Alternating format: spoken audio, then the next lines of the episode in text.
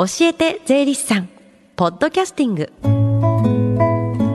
FM 横浜ラブリーデー近藤沙耶香がお送りしています。教えて税理士さん。このコーナーでは毎週税理士さんをお迎えして私たちの生活から切っても切り離せない税金についてアドバイスをいただきます。担当は東京地方税理士会平山紀美子さんです。よろしくお願いします。よろしくお願いします。あの私は今日、まあ、傘を使うことなくスタジオに入ることができたんですけど、うん、まあ今ね雨や風で強いところは気をつけていただきたいんですよね。そうですね。今日もよろしくお願いいたします。お願いします。さあ今日はどんなお話ですか？はい今日はそのまさに台風による災害がまあ多発していますので、はい、災害によるまあ被害を被った場合税金でカバーしてもらえる雑雑損控除っていうのがありますので今日は雑損控除についてお話をしたいと思っております。はいその雑損控除の対象になる災害とはというところから教えていただきたいんですが。はい、そうですね。あの、災害ということでお話しましたけれども、はい、まあ災害はあの、えー、3つに分けることができますね。はい、まあ自然現象の異変による災害、まあいわゆる震災とか風水害、冷害、雪害、落雷などがそうですよね。うん、であとはその火災とか火薬類の爆発などによる人為による異常な災害、うん、えー、それからあとあの害虫ですかね、シロアリとかいうね、えー、まあそういった生物による異常な災害なんですね。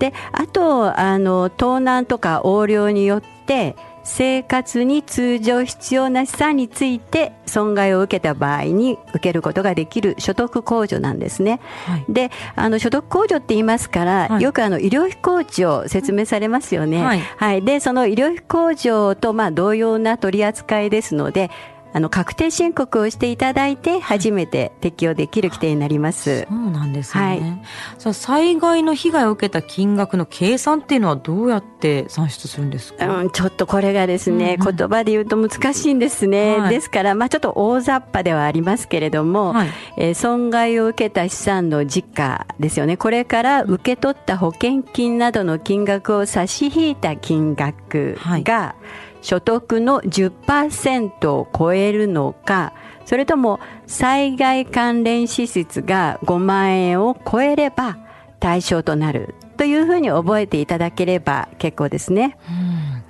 えー、災害による被害額かなり大きくなる場合があると思うんですけれどもこういった場合は？そうですねあの損失がやっぱり大きくなるっていうのはだってあると思います。はい、で、えー、その年の所得金額から控除しきれない場合ですね。はい、で、この場合は、翌年以後3年間繰り越す繰り越すことができます。まあ3年間控除することができるんですね。うんうん、ですから、まあ災害とか被害に遭った資産が、まあ自分が所有している資産でなく、はい、えー、配偶者控除とか扶養控除の対象となっている親族が、えー、所有する資産であっても対象となりますので、はい、まあよくあの計算していただいて、うん、えー、金額がね、どのくらいになるかということを考えていただければ、まあ3年間繰り越すことができますのでね。はい、はい3年間繰り越すことができるんですね。えーうんうん、で、ちょっとここでですね、まあ、こう雑損控除って なかなかね、聞き慣れない言葉ですので、はい、なんかちょっとだけあの質問しながら一緒に考えていきたいと思いますね。はい、で、例えば、その台風が来て、で、まあ、当然その費用がかかるっていうことはその後の話になりますね、はい、えー、例えば土砂とか障害物を除去するための費用とかもかなりかかりますから、うん、まあ、台風が通過してかなり時間が過ぎて、えー、支払った費用、まあ、こういったものが対象になるかどうか、っていうことなんですけど、うん、どうですか、近藤さん？いや、これはでもやっぱりおっしゃった通り、その、災害が起きた後にしかね、発生しないものですからだから、時間が多少過ぎても対象となるんじゃないですかね。そうですね。うん、まさにその通りです。うん、ただ、その、え災害が、その、あって、時間がこうかかったものっていうことになると、3年間っていう縛りもありますので、はい、えー、まあ、ちょっとどういうふうな形になるのかなっていうところもあるかと思うんですね。はい、ですから、まあ、ちょうどあの、まさに今、あの、台風が来てますので、はい、まあ、えー、災害後、まあ、1年以内に支払った費用も、えー、その対象になるんですよっていうことで、えー、まあ、覚えておいていただければよろしいかと思いますね。はい。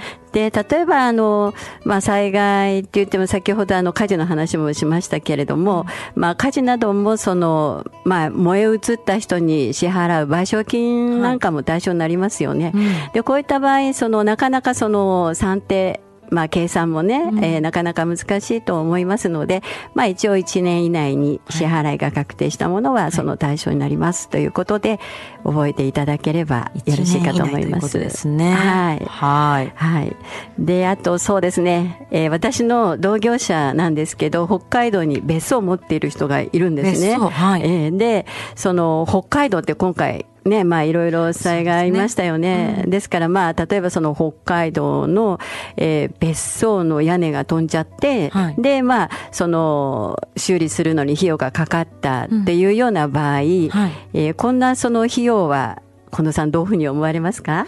もう自分が所有してるものだから控除の対応に対象になるんじゃないですか？でそうですよね。そういうふうに思いますよね、うん。はい、まあところがここはちょっと一応まあ先ほどゆっくりお話ししたところなんですけど、はいえいわゆるあの雑損控除の対象となるのは、生活に通常必要な資産っていうのが要件なんですね。はい、ですからまあ別荘はまあ生活に通常必要な資産とは言えないので、えですから対象にならないんですね。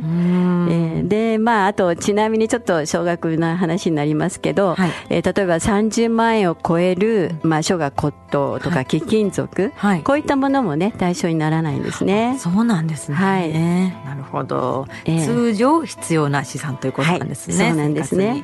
はい、では今日のまとめお願いします。はい。じゃあそうですね。被害に遭った金額は確定申告をして取り戻そうなんてダメですか？なるほど。被害に遭った金額をちゃんと確定申告をしたら取り戻すことができるということですね。はい。はい、さあ今日は雑損控除というテーマでお話しいただきました。税のことについてちょっと税理士さんに聞いてみたいことがあるなんて方向けに近く税務相談ができる機会ありましたら教えてください。はい、えー、川崎北支部で、えー、毎月第3水曜日、まあ、時間は午後1時から5時までなんですけれども行っております。事前に予約お願いしますね。はい。ではお問い合わせの電話番号です。044-888-9911 044-888-9911川崎北支部です。最後に教えて税理士さんはポッドキャスティングでもお聞きいただけます。FM 横浜のホームページ、または iTunes ストアから無料ダウンロードできますので、ぜひ、ポッドキャスティングでも聞いてみてください。番組ラブリーデーの Facebook にもリンクを貼っておきます。この時間は税金について学ぶ教えて税理士さんでした。平山さん、ありがとうございました。ありがとうございました。Deep inside your ears still lingers on the fading sound of footsteps, so clear to hear whenever I find you with empty beer bottles in your hand. I see someone four years old staring back at me. Once you told me don't know who you are.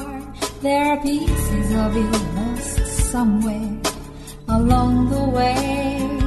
And you've been searching hopelessly in a wrong place. Cause they have always been with you from the very start. So many years you haven't been yourself.